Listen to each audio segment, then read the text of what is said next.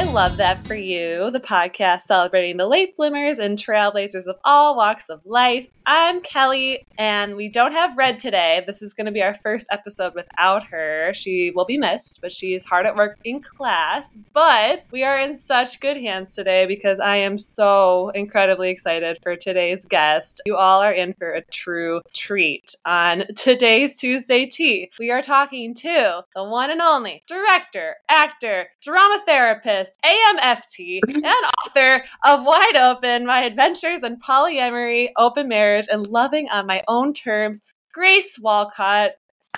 Yay! Oh, welcome you. to the podcast. I am so excited you're doing this. I wanted to have you on for so long, and this oh. is like the perfect time. And you are just, I was saying this before we recorded, you are such like a trailblazer and a late bloomer and like a reinventor, and you're just so inspirational. And I'm just so excited for our audience to hear from you. So thank oh, you again. Thank you. So excited uh, to be here. Yeah. Before we get into the nitty gritty, we're going to do some James Lipton Inside the Actors Studio questions. So the first question is, what is your favorite word?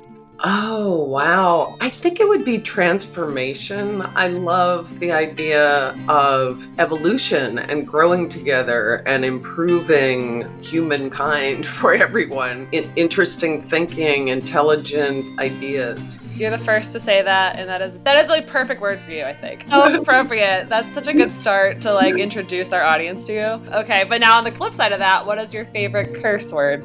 Oh, uh, you know, fuck. You gotta. Yeah, of course. It encompasses so much. It's got everything. The oof, the ugh, and the k. It's just everything. It's a verb, it's a noun, it's everything. Fabulous. Best. Yeah. What is your favorite sound? What came to mind, what popped in, I'll just go with that, is like water, like gurgling brooks and rain and ocean waves. I, I love water. Berkeley. So, I mean, that would do it, right? Or you're you're adjacent. Are you Berkeley or are you adjacent to Berkeley? You're Oakland? Oakland, but okay. yeah, we're yeah. so close to Berkeley. Yeah, yeah, yeah. yeah. Oh, I love water. What is your favorite food or, you know, a snack food or category of food? Okay, I'm going to say what popped into my head. I, yeah. I love vegetables. Vegetables done really well. Like, I'm vegan, so, you know, I, I love the creativity of, uh, you know, creating a burger with them or sauteing them or all the different spices. I also feel really good when I eat vegetables. I feel like I have a rabbit in me. I was you already know pizza, pasta, but, like, a good vegetable, you really can't, like, fuck with it. Yeah. Like, it's just yeah. the best thing. Ugh. I do love pizza and pasta, though. I make them with, like, a cauliflower crust. Oh, wait, that's my favorite. Honestly, yeah. it's underrated. People give it shit, but I think it's actually better, honestly. I really like it. Yeah. Yeah, me too. Yeah. Oh, good start. Uh, what is your favorite place to visit? Okay, what popped into my mind was Italy. I'm Italian, half Italian, and... Uh, Oh, it's just such a great culture. The wine, the fashion, the food, the mangia, you know, oh. um, the heat, uh, you know, different places that are really warm. Yeah, I love yeah. Italy. What is your favorite quote? The quote that I said in my film, uh, River of Life L G B T Q plus, about Toni Morrison saying, you know, if there is a book that you want to read and it hasn't been written yet, you must write it. And I think that there, that, you know, she's talking about writing a book, you know, that film was the film that I wanted to see. It was the workshop I wanted to do. And, and the book that I wrote was also the book, you know, that I really wanted to read. But I also think it's a great way of life if you look around and you see something like, wow, I wish this were happening. I wish this were more available in my community. Like, make it happen. Like, we, I think we have more agency than we sometimes realize. That's already so inspirational. Put what you want to see in the world, because I feel like a lot of times in the creative field you're trying to appease like certain network standards and what they're looking for, but it's like if you write what speaks to you and what you want to see, chances are others will follow and you'll yeah. find your audience. So I love yeah. that you said that. So yeah. good on yeah. you. I love that quote. Favorite movie? I have to say, one of my favorite movies, and this this is as a vegan feminist, gender expansive person, this will probably be surprising, but I thought I just think The Godfather is one of the most perfect movies of oh. all time. Archetypally, wow. Like if you look at all those characters, like uh, Marlon Brando, The Godfather is like Zeus, and Sonny is like Aries, and Michael's like Apollo, like they're so archetypal, and it's really one of those like biblical stories about what happens when any one of those archetypes really overtakes the family or the life that you're leading, and, and where it can lead you astray. So I, it is yeah. a violent movie. I think also I vividly my remember my mother, I came down, I was only ten, and my mother was talking about this guy Sonny, and he his um, sister got beaten up by her husband, and he went and beat up the husband, and I was yeah. like, who are these people? Interesting. And I've watched it a bunch of times. I just, I also watched a cut of it where Coppola had, it, it wasn't the final cut, and there were some scenes that he was forced to cut, and I thought it was really interesting because it was actually better with the cuts. So I don't know, oh, it's just really interesting artistically to look at that movie. Well, I would not have expected that answer, but the way you put it is so biblical and beautiful that it's just like it all adds up to like who you are as a person. I love that. I forgot when I first got to see it. When it came out, it was like incredible, considered incredibly violent, and it is violent, yeah. you know? Yeah. But now, like, some of the stuff that's out is like, that, oh, that yeah. was just tame, you know? It's tame, yeah. It's so interesting how standards have changed, but it is a masterpiece for a reason. Yeah. yeah. Oh my gosh. Good. Okay. Did not see that answer. Love this. Many, many layers. So many, so many dimensions to you. What is your favorite karaoke song, if you have one? Oh, karaoke song. You know, there's this great piano bar where people uh, get up and sing stuff, and I always pick the like things that Ella Fitzgerald would sing, or she's kind of in my my voice is in that range. So like Night and Day. Um, so it you know I don't know if that's really karaoke, but I mean that's a good place to be though, Ella. Like in yeah. her range. That yeah. you could pull that off. That's impressive. I mean, you are a performer, so I would expect nothing less. But yeah. wow, Miss Ella. Love that. Love this. Okay, favorite compliment you've ever received and or like to give? It's a hard you one. Know, I've had clients who took the workshop that I made the film about, where we did drama therapy and psychodrama, and a few people came back to me and said, you know, I'm still chewing on processes that we did in the workshop, and it, it, it's really changed me. It's really like improved my life. And that to me is just, um, that makes my heart sing. You know, if any art or, or uh, healing work really improve someone's life, that is, I don't know, that's just for me the best best of life. Oh, you're changing lives. I really, I cannot wait to get into that because I'm so impressed with what you're doing, and you're just giving back to those around you, and, and giving people a place to work out trauma. Yeah. So you're so really doing something. So much trauma in the world. So much trauma in the world. So and much you're, trauma, especially you're really, with all the stuff oh, that's happening in the world now, but yeah. So powerful. Oh my gosh. Okay, favorite book? Oh, this is my library here of books. You guys can't see it, but it is intense. Yeah, yeah. Oh, right. Yeah, this isn't video. I have yeah. like over five hundred books here. Um, wow. What is one of my favorite books? All right, I'm going to have to turn and just look. I have some of wow. my... Wow. It is impressive, um, guys. You know, Bastard Out of Carolina is an amazing book. The Kiss by Katherine Harrison is an amazing book. The Kiss. I tend to go for memoirs, but by people who are really, really great writers and really deeply go into their experience of their life and come out the other side kind of mastering themselves. So those are those are a couple books. I love Anne Lamott. I love oh Operating Instructions is a book like that. Operating Instructions? No, what is, I'm writing this down. Who is this by? Operating Instructions? Anne Lamott, and it's about her. She got pregnant unexpectedly and decided to keep the baby, and it's her documentation of the first year of her son's life, and also her her best friend, spoiler alert, dies of cancer. So it's this incredible birth life, and she is so hilarious and I was going to say, it sounds heavy, but is there some, like, levity to it? Does she... You cannot believe how funny this book is. Really? Yeah, she is really, really funny. I'm gonna, I'm literally going to go into the library and get it today. Oh, I'm you so love exciting. It. Operating really instructions? Cool. Okay. Yeah, I like that. Books that... yeah, she she has this moment where she describes, uh, she has this crush on this guy, she's single, and, uh, and then she finds out, she says... Uh, two of the worst, most offensive things that she could find out about a man. He voted for George Bush and he doesn't give head. Oh my, can we put that on a sticker?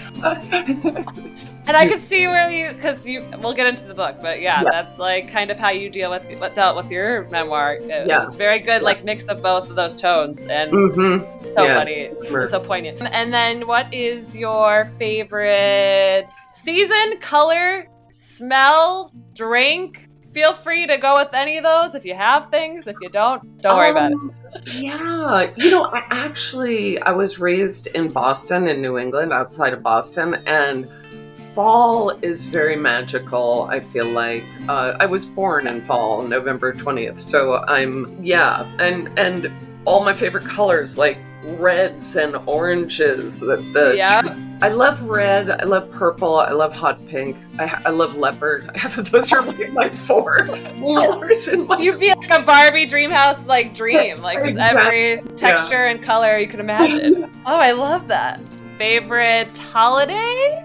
You know, I like Thanksgiving. Oh, I love Halloween is actually Samhain, which is the witch's new year, and I'm a witch, so I okay. love Halloween. I love Thanksgiving because it's just like cooking together with people you love and hanging out and drinking wine. Some other holidays, like, even though I'm a pagan, we do Christmas, and I'm just amazed. Our family is trying to take the activation out of Christmas. It's such a loaded holiday. Like, all these emotions about Christmas in, I think it's a holiday that it's it's like you're supposed to have this perfect family, and if you don't, which who does, you know, um, it can bring up a lot of emotions for people. So yeah, that's such a good point. Like, me and Sean, we always go away for Christmas because we don't want to deal with it. It's just so yeah. loaded. You're right, but it's yeah. like, why does it have to be that way? So I'm glad that you guys are. Does it seem like it's working out? Like, everybody's taking the charge out of it, and it's just. You guys exist peacefully on the holiday, or is there some- yeah, I mean, we like we process it all the time. We're like okay. I yeah. taught my kids to like this communication skills, and and so we this year we had several meetings where we were like, what does everybody need to make it be a fun Christmas? And you know, we got a step closer to it. For me, I'm fine. I I love my family. I, I it's just a wonderful day together, cooking and hanging out. But it's still really charged for people in my family, so it's interesting. Yeah, wow. We're, we're not quite there yet. Yeah, if somebody is, let us know how you do it, because that only exists in Hallmark movies, I feel like, for a reason. Really? I yeah. think that's the messaging and the problem. Yeah, it's not a Hall- Hallmark card. It's, you know, no. there's no. some huge expectation. Yeah, absolutely. Last two. What is your favorite kind of gift? I like, with my kids, I have four kids, and I've said every year on my birthday, I say to them, I want a love letter. Like, give me a love letter. Or or art. I, one kid is a filmmaker, one kid's a, a beautiful artist. Or an experience together, yeah. because I have enough things. Yeah. I, you know, it's... Yeah. Uh, The, you know, also just as kids grow up, the things that they notice, like my son said to me the other day, like, you know, I think it's really good that you made us go to therapy when we needed it, because I, I have some friends and they're really suffering. And, you know, I can see that they didn't get that opportunity to work out some of their, you know, stuff. And, you know, so like, it's so interesting hanging out with kids because they're, they evolve and they start noticing things about the way they were raised that, you know, at the time they took for granted, or they thought everybody was going through. Or so how really, old is he? He is eighteen. Okay, so that's a pivotal time. Yeah, he's yeah. seeing that firsthand with his friends. Wow.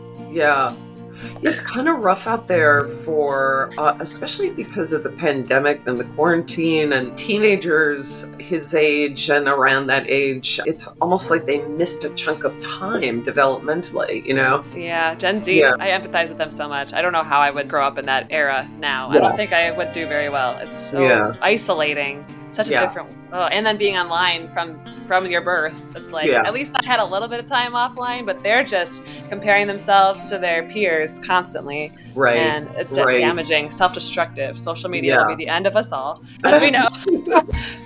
But good for you for getting them in therapy before, you know, and having ways to process that. That's yeah, that's very yeah. admirable. Yeah, yeah, they're all, uh, all doing good. So yeah. um, and I forgot one more before the last one. Uh, what was your favorite subject in school? Okay, I'm going to go with what jumped into my head. I loved Latin. I did love drama. I lo- loved drama. I think I was an actor way before I was a writer. And I, I think language and words, what I love about Latin, it's a lot of times it's you... learn the etymology of, of different languages, and you know, because Latin is this old uh, language, and yeah, just words are so interesting to, you know, have the exact word that describes something is, you know, just very cool. Wow. Do you still remember any Latin today? I do. I have, um, I look up my Latin words. Like, okay, one thing really? that comes to mind is, uh, I think it's, I'm not sure how you pronounce it. You know, it's not a speaking language, but uh, like cedo or something is to kill. So there's like homicide, fratricide, uh, like in all the matricide, you know, are it, the, the root is um, this cedo. Latin word for kill. Oh my God. That's very beautiful. Oh, wow. Like, I never noticed that. Yeah, that's so fascinating. What about uh, like anything with like love that we like anything that originated from Latin and like the love sphere? Since this is coming out in February, anything Valentine's-y that that originated? Yeah. Um, well, there's uh, my I used a Latin in in my logo for the film. Uh, I kind of. Don't tell M G M. I used the lion and and I read what their logo was, and I put, uh, I can't remember exactly what it was, but vivra means, um, I use this Latin expression, which means, uh, you know, uh, to live, to uh, live your fullest life or your fullest authentic self. And and in Latin, the French word to live is vivre, and you know, it's um, I'm not sure where it comes in in the English language, but right. I'm, I'm sure it probably does. Yeah, vivre, love. Yeah. That's my mission for twenty twenty-four. I mean, yeah. everybody has their resolution. Oh yeah, do you have, this isn't a question, but did you have any resolutions or do you have any resolutions or do you make resolutions, I should ask? No, are you a resolution I, person? Yeah, I don't make resolutions because as a witch, I'm always like manifesting and drawing right. treasure maps and casting spells. So I'm like, I'm always, transformation is my thing. So I'm always right, like right. in that, in that vibe. You're, you're ahead of us all, the rest of us. You're just like, I've been doing this from get-go. We don't need January first. Like, so you're ahead of the game. Okay, last question. What is your favorite thing about yourself? I'll say what my family says about me that they have convinced me is a very cool thing about me is um, I get really excited and enthusiastic about people and things that I'm doing. And it was really interesting during the during the pandemic, I started to get depressed, as so many of us did, like that first three months when we realized like, oh shit, this isn't going away. No. And my en- enthusiasm started to go away, and and I went on Prozac, which really helped, and uh, and it came back, and I ended up every Saturday night. I I made everybody. We, I, we it was the six of us, four kids and two adults, and I would throw a dinner party, and people would cook with me. You had to dress up to the nines. We danced, we did karaoke, and it was that like enthusiasm and, you know, uh, vivre, love of life that like got us through, you know, it, it was, you know, we, we got super close as a family. And to this day, like, we'll be like, hey, should we do another one of those dinner parties that, you know, we did during the quarantine, and we all cook together and you, you wear your cutest outfit that you can pull off. And, uh, Uh-huh. Yeah, like enthusiasm has, um, it got me like making the film and doing these workshops and going back to school to get um, a degree at, you know, in my fifties. So it's like, yeah. I admire you for so many things, but you really do. Like, you have so much zest and passion for everything in life and all it has to offer. You're not letting age or anything slow you down. You, you have more energy than I do. Like, what you, and I think it was over, yeah, twenty twenty, I think I met you. Yeah. I was just like, this woman, I want to be her. Like, you are so, just such an energizer bunny. So that wow. is, I can see why they love that about you. So that you makes know, me very I, I thought about that, how people um, talk about, like, you know, this isn't the time to write a book or write a screenplay. We wrote a T V show. We wrote a T V show. Amazing T V show. You know, I, I do want to just name, because I, I really hate it when people do, like, we wrote that uh, T V show, which was so fun and so amazing to get to do that during the quarantine. And, you know, my spouse had a job. He did not get laid off. I, you know, he, he, we were able to pay the bills. And so it was a certain amount of privilege that allowed me to be able to stay inside and right. write something. So for many people, that was just um, a very devastating time in terms yeah. of mental health. one hundred percent. Yeah. one hundred percent. And I, I'm just like, because I was, I mean, we were all depressed, but like having that project with you, and I, I was so like passionate about it and like in love with you that I was like, thank God for this, because it gave me something to like take my mind off the doom and gloom. You know, it was like the yeah. shining light in yeah. my day. So that was so and fun. It'll be on screen one day. I'm yes. positive. We just have yes. to find the right buyer, but we will. Okay. So we got, oh my God, so many questions for you. Where do we begin? Okay. So before we get into like the nitty nitty gritty, tell me about Grace as a kid, teenager, young adult. What did you gravitate towards, away from? What was your upbringing like, and what was your coming of age like? Um, well, I, w- I was always a little actor, performer, loved to sing and dance and, you know, star in skits. And that really helped me because I was surrounded by, my mother had gone through a lot of trauma. She developed a mental illness and was pretty unstable and married some, vi- she, my stepfather was very violent, and uh, she was only married to him for three years, but I was an enthusiastic kid. I had the the ability to gravitate toward people who were enthusiastic about me and affirmed me. So there were ways that I got certain parenting and help from other people in a way that my mother wasn't available for. Mm-hmm. Um, but I really didn't like my high school. I was raised in a very provincial town outside of Boston, which actually has totally changed now. It's become filled with like different cultures. Uh, it's Arlington, Massachusetts. It's right near Cambridge. Oh, wow.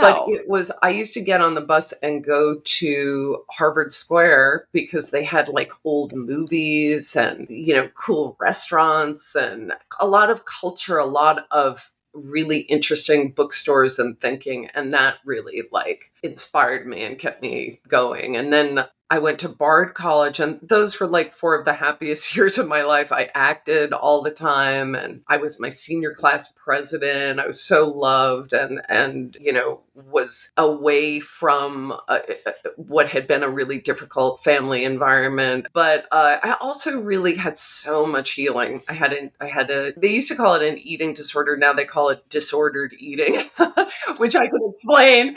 Uh, you know, there, there's a lot more awareness. Um, oh, actually, this was a pivotal book that I read, Fat is a Feminist Issue by Susie Orbach. It was written in the eighties, and she was one of the first people to really draw the correlation between hatred of the body, eating disorders, and uh, social oppression and misogyny and racism and poverty. Like, way, actually, she probably didn't touch on poverty and racism, but we we know now that these are contributors to Huge. to how you can get misaligned with your body and with Uh, nourishing your body with food. I personally also experienced disordered eating yeah. uh, in my teen yeah. years. I think a lot, a whole generation of women in the nineties and the two thousands definitely did. Was that, for me, it was because when my life was spiraling out of control, that was the only thing I could control. Was that where yours came from? Was that just like how you could control something in your life? Sure, sure. Yeah. I mean, it was also, I was in the acting world, and there were, it was a very anorexic right. world. So I felt right. like huge pressure to be skinny, but yeah. it was a way of numbing out, a way of mm. trying to help myself. Um, you know, I, I, when I couldn't tolerate emotions, I would binge. And, mm-hmm. you know, because there was a lot of trauma and violence, that was a thing. It, you know, when you're a kid, like, what choices do you have? You don't have a lot of choices. And my food disorder really started when I was a teenager and started getting breasts and hips. And, and I think mm-hmm. also looking back, seeing violence against my mother and then starting to become female was very frightening. It was like, I don't want um. that experience. And, and even since then, you know, I've realized like, oh, I'm gender expansive. Like there's a part of me that's male. There's a part of me that's female. There's a part of me that is neutral around gender. And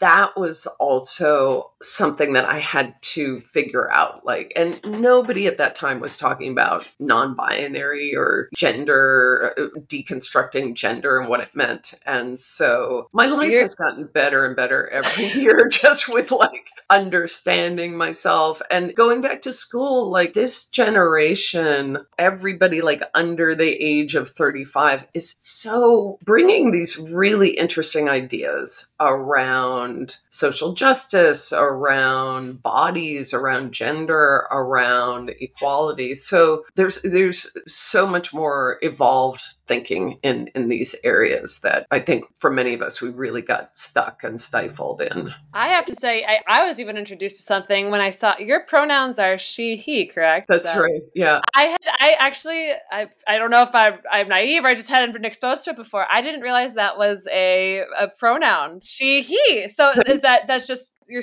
as you said, the masculine and the feminine. You the masculine and the feminine. And yeah. honestly, you could throw a they in there. It's very uh, easy okay, to okay. look up my pronoun.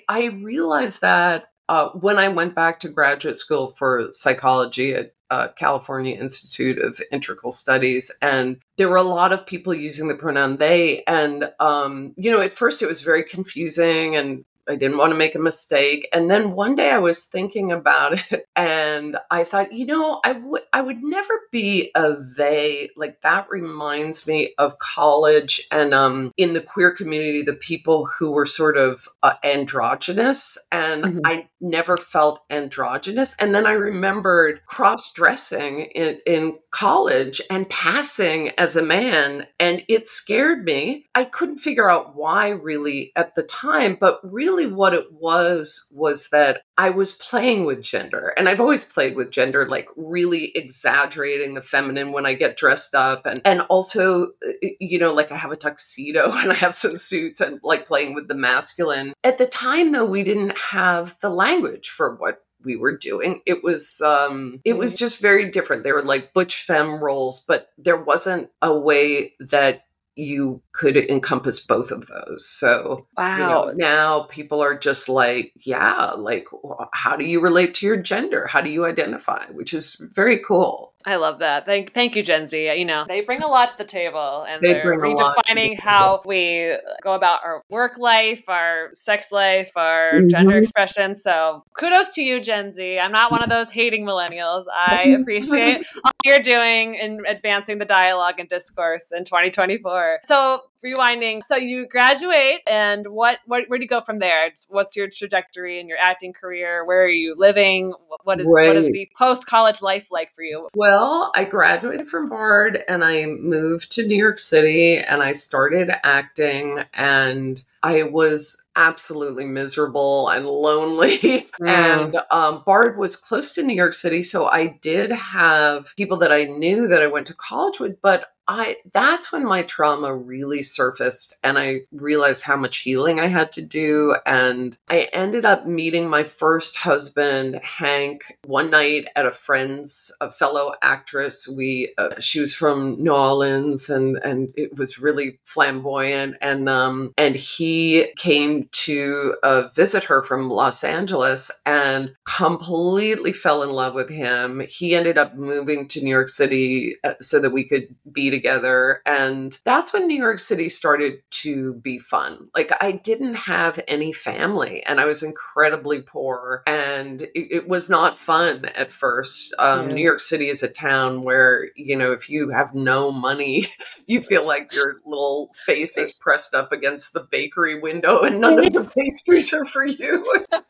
It's a great town if you have money, but yeah, if you don't, yeah. I can imagine it's got to be ramen and like living in what, like one hundred square feet. Exactly. Oh, exactly. It's woof. funny. I lived, I have always been very lucky or like witchy about manifesting stuff. So I, when I first moved to New York City, somebody had a great aunt on Park Avenue who needed someone to live with her. I still remember her name, Julia Dretzen. She was part of the Volkswagen heiress kind of thing. She had this Whoa. amazing apartment and I had a bedroom on Park Avenue, completely not prepared for the classism that was a part of that whole scene and the the bellboy, or what are they, the, the people around the elevator and the whole building. I mean, some of them were nice, but a lot of them really sexually harassed me. Like I was twenty-three, twenty-two, and just, I was so, when I look back at how young I was and navigating New York City without any money or help or family, I'm just kind of amazed that I landed on my feet. Like, but how did you? Like, like what were you working? Working at like waitress jobs? Were you working on a stage? How were you surviving?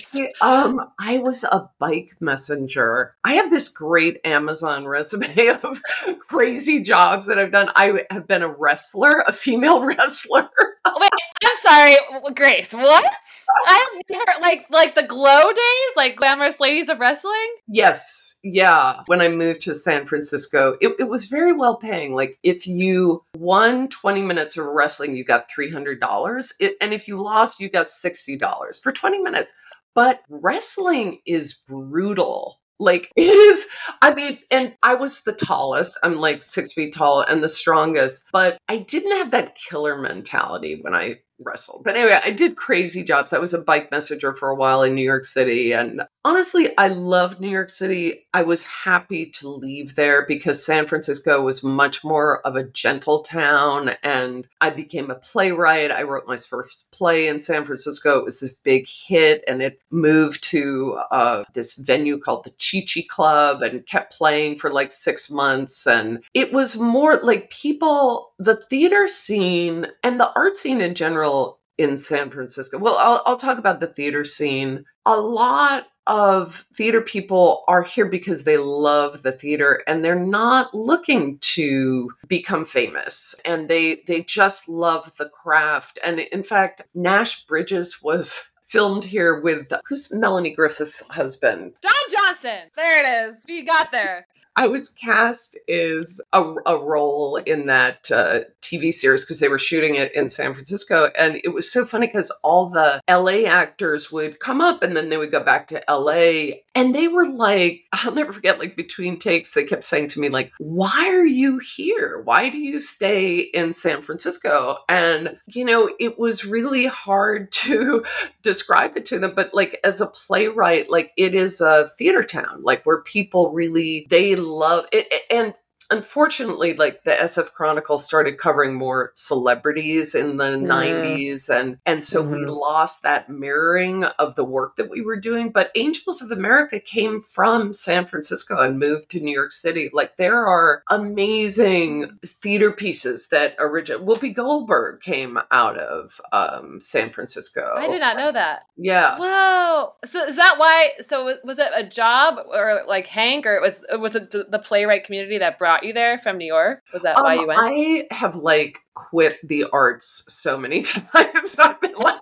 get me out of yeah. New York City. I'm done okay, being okay. an actor. And then I came to San Francisco and I started, just took this improv class uh, with Marsha Kimball that turned out to be really healing and really the beginning of my roots of doing drama therapy. Right. But then out of that, when you do improv, uh, or really any of the arts, what's so amazing is they can bring you, like drawing, improvising, it brings you right to the core of your themes, of your trauma, if you're doing therapy, but then you can work with it creatively to heal yourself. So I just started writing a play and then got a producer. And, and then I was like, wow, writing is really where it's at for me, because just interpreting people's stuff is, um, I, I, you know, I have a big voice. I have a lot to say. And you really do. Yeah. You're fascinating. I mean, yeah. You are a beautiful writer. Like, I'm glad you found it. And yeah, you're, you're you. just so the witch of it all, and how that came into your life and how it's in your life today. Tell yeah, me about that. Um, I, it, uh, it, Can't, you know, as a kid, I was always having witchy things happen where uh, really like little miracles that like saved me from harm and intuitive sense of directions to move into. And so I was always fascinated. And when I came to San Francisco, I really wanted to find someone that I could learn from, a witch. And I finally did at this like party that I went to, and I was initiated, and it's still very good friends with uh, the person who initiated me, Bear. Um, and uh, it, it's interesting, you know, I just want to say, as part of my private practice as a therapist, I work with people who are mystics and witches and people sometimes who don't know what's happening. And then we, and then we kind of, I mean, you know, I kind of magnetize them. It's, there's this magic that happens where people find each other. But I do want to say, I am still amazed by the ignorant and prejudicial things that people say about witches. And I really think it's a measurement of misogyny in a culture, because witches in ancient times were the healers, the herbalists, the midwives. And when the Catholic Church came in and the burning times happened, they were it, there was a financial incentive to really wipe out the people's religion, was what it was called. Like we we do our rituals in a circle, which is very egalitarian. It was not a hierarchy. It was not like I have to talk to the Pope to reach God. It was like God is in nature. It's in our bodies. It's in ourselves. And And um, yeah, so I just want to say that if you're listening to this podcast and you heard that I'm a witch and you go, oh, damn, I, I liked her. I thought she was smart enough. You know, really consider, like, where are you getting your information from? And if it's primarily from Walt Disney, do some research, because there are there. Starhawk is an amazing writer. I've got all her books on, on my shelves. And Starhawk, uh, Dreaming the Dark. Um, also, uh. very political. Uh, a lot of witches are very wrapped up in social justice and equality, you know, because that is like in our bodies, in our religion, the way that we move through the world. And when I initiate people, it's really helping them to discover their internal powers and their their psychic gifts that will help them create the world and the life that they want to create. So it's very satisfying work. It's very fun work. So when you say initiate, I'm thinking people are thinking, what, is this a cult? What are they doing? Going in the dark of night with cloaks in the woods? Tell me what that looks like, how you were initiated and how you practice it in the community, what it actually is in twenty twenty-four. Well, yeah. One thing, you know, I want to say, like, that is a stereotype. You know, we fry up cats, and it is a process. God, so, so many things just jumped in my head. Ask me the question again, like, what does initiation entail? What does it actually look like when you were initiated, when you're initiating, how it's practicing with the community, just like what it is right. in practice and the day-to-day and what it actually is. Yeah. Right. Well, first of all, it really is the opposite of a cult, because when you're being initiated, you're really asked to know yourself. And I think witch is from an English word meaning to know, and to really know who you are and how you can make a contribution and create the life that you want. And um, also, one thing you do is you contact your, your ancestors, which is something that really needs to happen in the United States. We need to get in touch with the wisdom of our ancestors.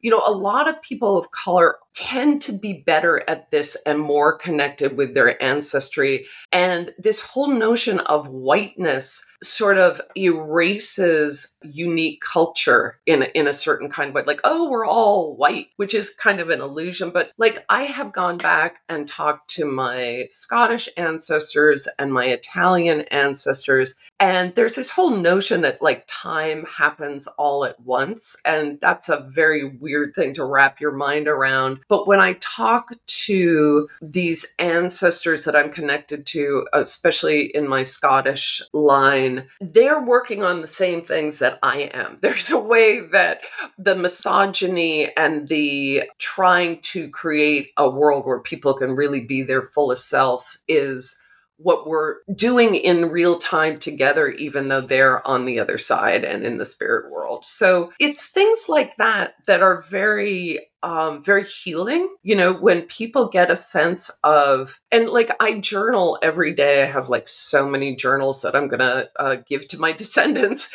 because, and they have my book and my film.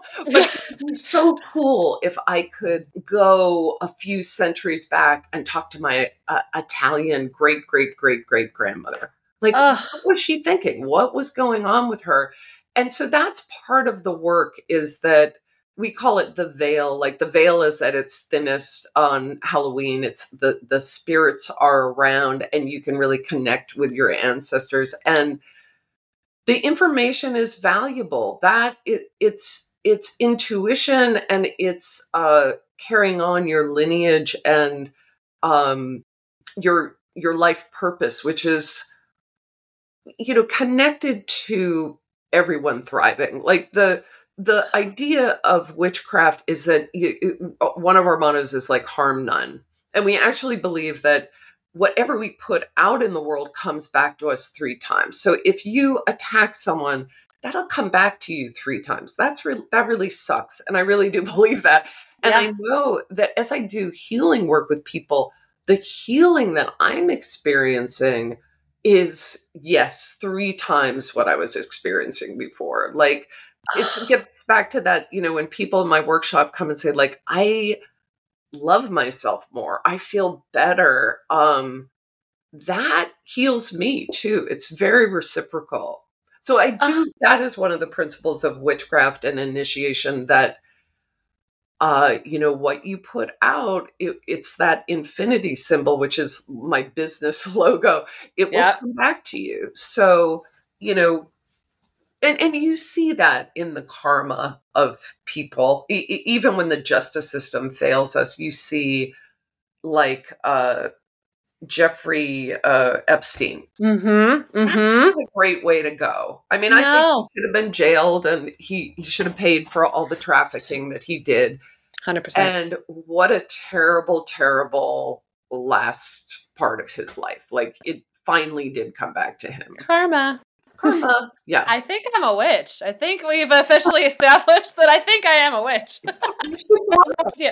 yeah. I thought I had like a whole podcast now on this, but I realized we only have twenty-five more minutes with you. We haven't even gotten to what some would call the marquee topic. So can you tell the audience about that day in your backyard when you felt this term compersion for your husband, and can you go from there? Go into what that means, where the opening of your marriage comes into play. Go for it. Jump off there.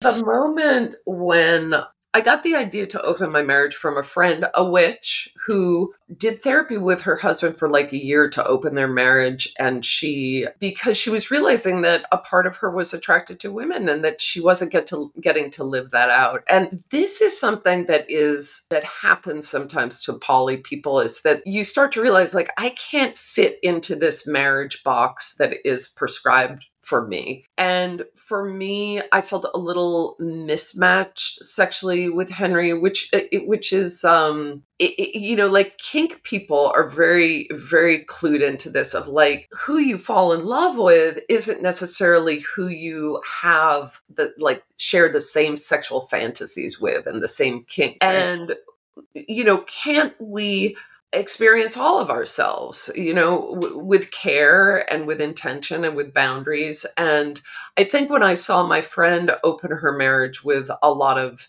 care and intention, I came back to Hank and said, um, you know, uh, can, can we open our marriage? And he was like, that, that is really out of the box thinking. Like, I like that. And he was scared, but we researched it and we ended up doing it. And, um, that's what my book, Wide Open, is about, by Gracie X, gracie x dot com. It's on Amazon. Um, It's really good, guys. Yeah. You're going to see it on the screen one day. Yeah. I mean, as a writer, I was like, this is going to be interesting. Like, take notes. And it did not yeah. disappoint. Like, yeah. I, you know, in Berkeley, what blew me away was as soon as I started connecting with people around polyamory, there were like sex parties and kink parties and poly people and all these people who were creating their relationships in very creative ways and, and really learning communication skills and going the extra mile to create that what they wanted in their relationship. And so that's what we did. And we ended up, I fell in love with Oz and we created a duplex and I lived on one side with Oz and Hank lived on the other side with Valerie and our kids could go back and forth. And then we got sued. Can we talk about that? Because I, when I found this out, I mean, that is the big part of the story. And it's like, you think that in that community that you're in, it's such like a, a part of the culture and accepting, but no, you almost got your kids taken away by the court. Is that correct? Oz's ex-wife, I think consciously, unconsciously, we were vulnerable because we, you know, it is not an accepted thing. And it is equated with being a bad parent. And so that's what she leveraged and tried to get full custody um, and tried to prevent us from ever, from her children ever living in the duplex.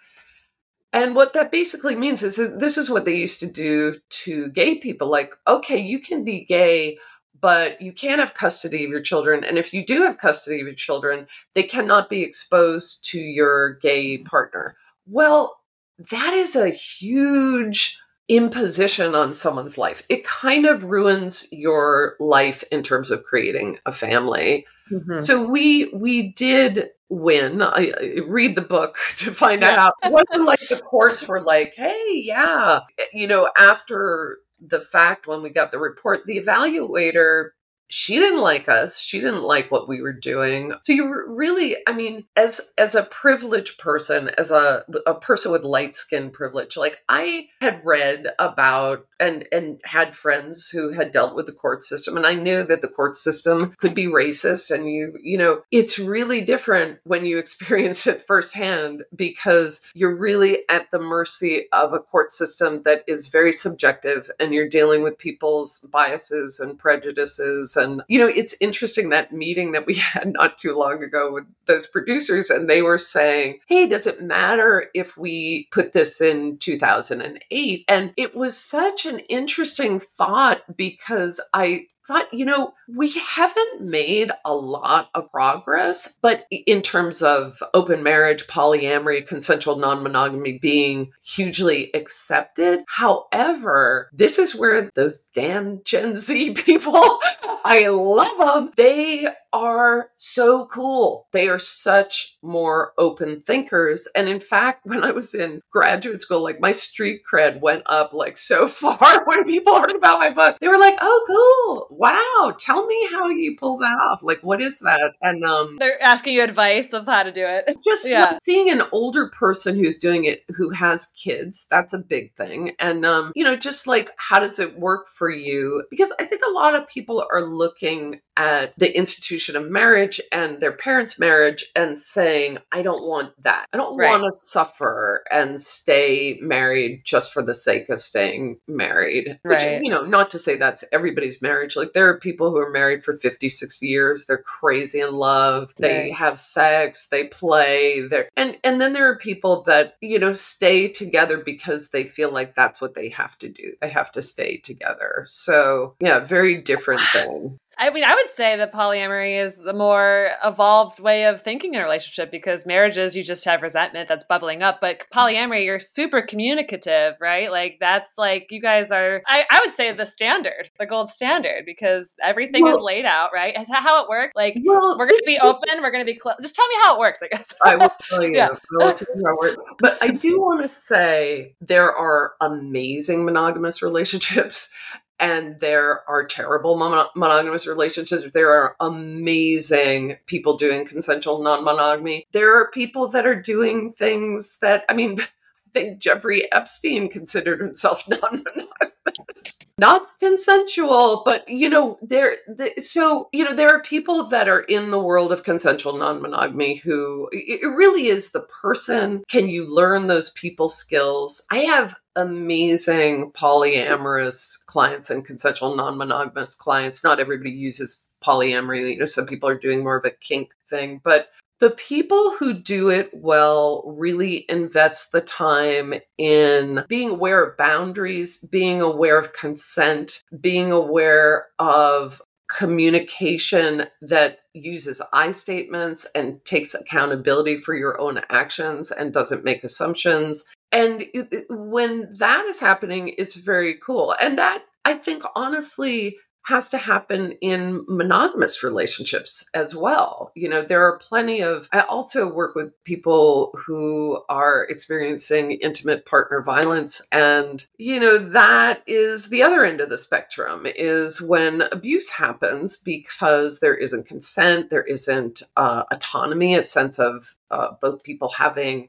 their rights and their agency. And yeah, so some people doing consensual non-monogamy are like, this is the superior way to do it. And I don't think that's true. I think everybody has, everybody is on a spectrum. You know, mm-hmm. I think it would be great if we, like, what do you call someone who's married for forty years and one day they, they just, they are drawn into this connection with someone and they have an affair, and you know, they, you know, I have heard of people coming to their spouse and saying, I love you so much, and this is what's happening. And they work it through, and they, because it is human to have erotic energy with different people. You know, I have a guy who's like putting cabinets in, in my house. Like, I'm seeing him like, you know, doing these phone meetings and in-person meetings. And I'm just like so turned on by him.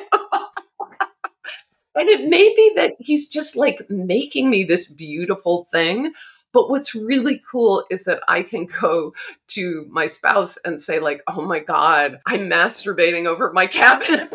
Yes. And he's turned on by that. That's that term compersion, right? Well, well you didn't sleep with somebody. I guess that's the term. You know, compersion is like, I would say more the dynamic that Orion and I have is we get really worked up and we get kind of jealous and possessive. And then we, we court each other again. And it like fires things up. You know, right. And for, for people, it's different things, you know. But one thing that I really do appreciate in the marriages that I have been in, my first marriage and now my second marriage, is that attractions to other people are not seen as immoral or bad or a pathology. You know, what you choose to do with those attractions is a whole nother conversation. But I feel so good that that isn't um, a deal breaker, you know, that Ugh. I, you know, could like go off to a book reading or to a showing of my film and, you know, make out with some cute woman at a bar and come home and tell my husband. And, um, yes. you know, and it would be, it would be, it would, it would work us up, you know, because we're not, yeah. That's just how we do it. That's how we respond to it. Right. But, you know, I see a lot of suffering in the world around how sexual and erotic energy plays out and gets expressed. And I actually think it really contributes to rape culture, this whole shaming and lack of education around healthy sexuality. And healthy sexuality has a huge spectrum. It has a huge span. You know, there's people who do B D S M. There's people who are asexual. There, you know, it's like the fact that we don't learn more about healthy relationships and healthy sexuality in, I really think it should start a little bit before middle school, because that's when kids are thinking about it and wondering and trying to figure things out, you know? Because you, you are a big proponent of, yeah, the sex positive movement and parenting and discussing that with your kids, right? You've written yeah. articles on it. Like how, mm-hmm. when did you get started? What, what are your tips for that? Can you just tell us about sex positivity yeah. movement and parenting? Yeah. I mean, I think it is... Your kid, you want your kid to read, you want them to eat healthy foods, you want them to get exercise, you want them to do well in school. Well, you also want them to know about healthy relationships. And I feel like it should be a dialogue. And masturbating is this great way for a kid to safely explore their own sexuality. I think there's a, a misconception that if you encourage your kid to know their body and to masturbate, they will go off and have sex way too young. When yeah. I think actually the opposite is true, that, yep. you know, when they know themselves, when they know how to experience pleasure and they know their own boundaries and, you know, what frightens them, what they need to say no to, that's what you really want to have an ongoing conversation about. I wrote this article, it's on my website. It's called um, How I Raise Teenagers That Tell Me Everything Even When It's Hard. And yep. this article went, it got like one hundred thousand shares in the first week. It was crazy. And it was really funny because I don't think many people clicked on my website and knew that they were getting advice from a polyamorous mother. Or like, oh, no, no, no, no, no. But they, you know, it really gave this advice of a lot of the principles that are part of the consensual non-monogamous world, like knowing your own triggers, knowing your own activations so you don't play them out on your kid, having your own life, having, you know, taking good care of what your needs are so you're not trying to live vicariously through your kids, not having an ownership mentality about children, which is very much a part of our culture of like, my house, my rules, my rules. Or, you know, your, yeah. your body, like I tell you how to dress, especially with, you know, female presenting children. And so it was, it was a very comprehensive article. And it was kind of, it was great. But I also got emails from kids who said to me, one in particular was really moving. Like, I think this person was trans. And they said, my parents have hurt me so much because they don't, they don't follow these principles. And thank you for writing this, because now I understand what happened here. It was really sad. Yeah.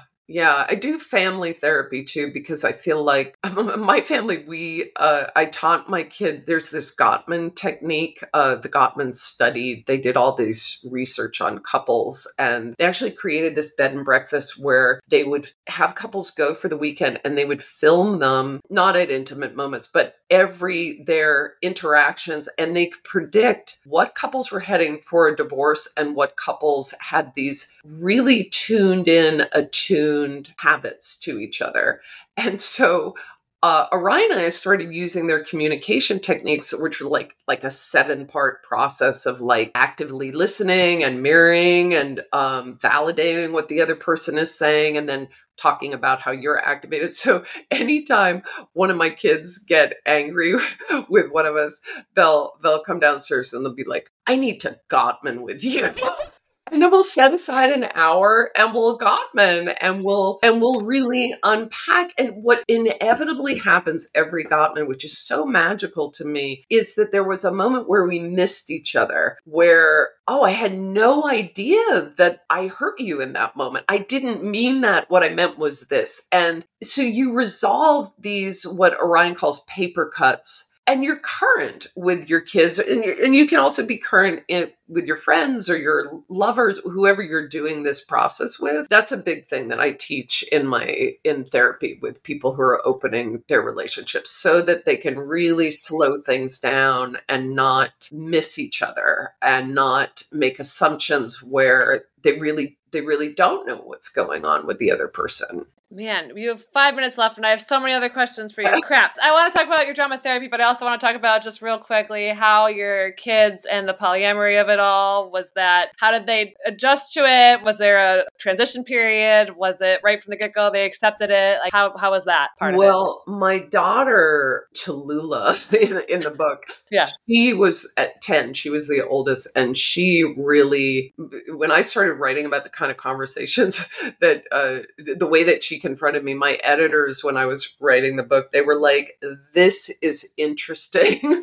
Give us more Tallulah scenes. And um, it's really funny because she was ten. ten is a very conforming developmentally age. You want to be like your peers. You don't want to stand out. And as she got older, some people like in high school, like saw a few of the videos that were made of me and stuff. And they were like, this is really cool. Your mom's cool.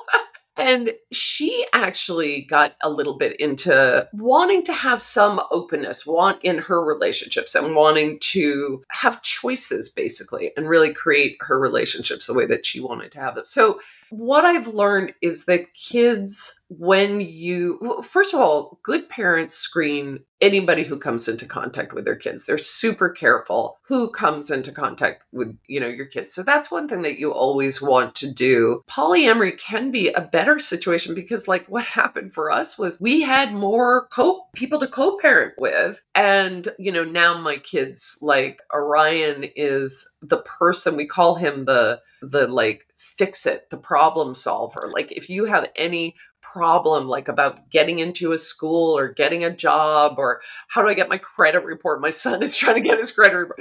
Like Orion is such a present parent. So poly can be more like the village. You're parenting with other people. And I think that's really much like I didn't have extended family to parent with and neither did Hank. And so we became like extended family. And again, you know, really good parents, you're always very attuned to your kids and making sure, you know, since there are so many different ways to do consensual non-monogamy, like if you're tend to have more sexual dates, like maybe those people are, you don't introduce them to your kids because they, you know, they don't need to know them. But kids right. really want stability and to feel that they're the center of your world and you're attuned to them. And right. that was a little weird when I suddenly had a lover and, and my kids were like, yeah, we, we don't like this.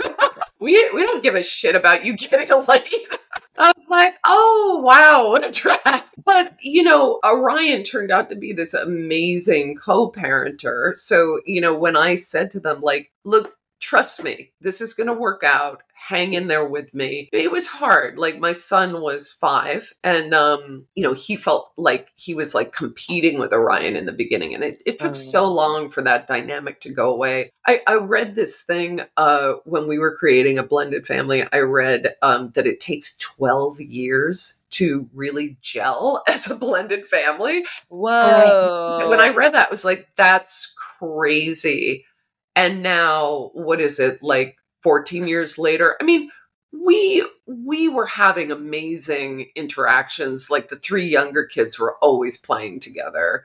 But really the trust and the cohesiveness, it can take a long time. Right. And one other thing, just because there are so many blended families, let your family have the culture that it has. Like, huh. the, you know, the step-parent may be more like an auntie. Or, uh, you know, an artist in residence who plays with the kids or whatever. You huh. gotta let it organically unfold. I think the worst thing you can do is come in and be like, I'm your new step parent and I'm yeah. going to discipline you. And I, like right. I said to Orion, like, I'm going to be uh, handing out candy and gum and taking them on field trips. You're going to be the cool dance, yeah.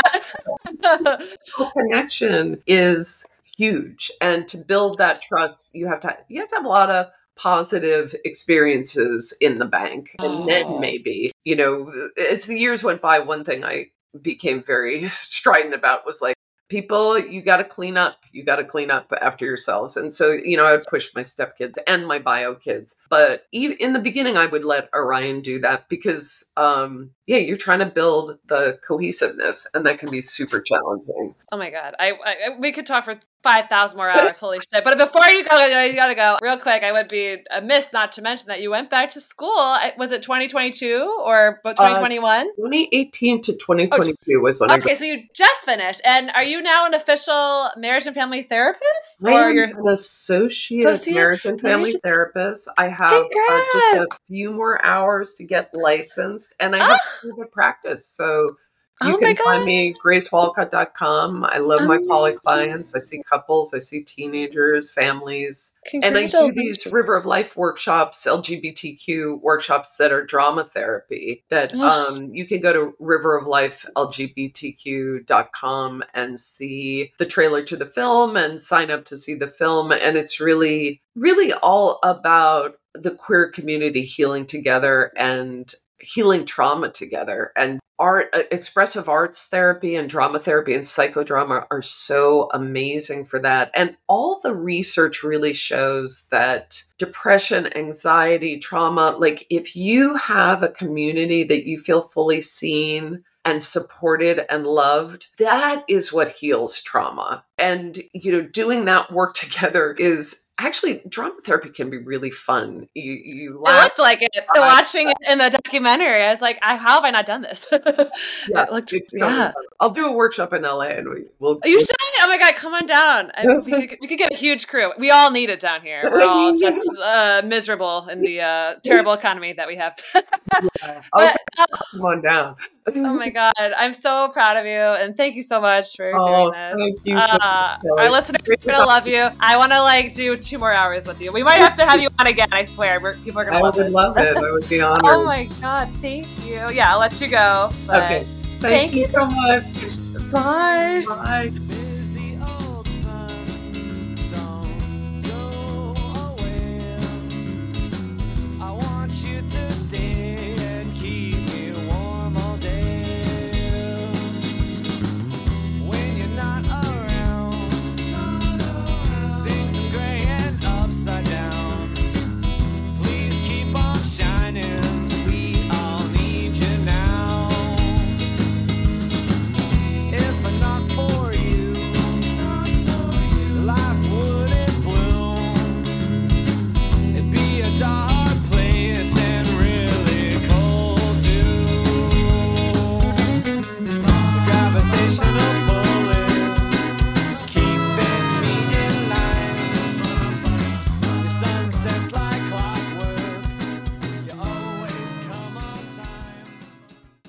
Thank you for joining us on I Love That For You. Our theme song is by Vaudeville and used with permission. Our cover art is by Jenny Lamb, edited to the best of our abilities by Kelly and Red. If you want us to spotlight someone, have questions, or just want to say hi, email us at I Love That For You Pod at gmail dot com or join us on Instagram at I Love That For You Pod to join the Love Fest and see what else we get up to. Episodes are available on Apple Podcasts, Spotify, basically wherever else you listen. We appreciate all your love, and if you want to help support the show, please rate, review, and subscribe to the show on Apple Podcasts. This helps us spread the love and reach more people. Thanks for listening. We love you.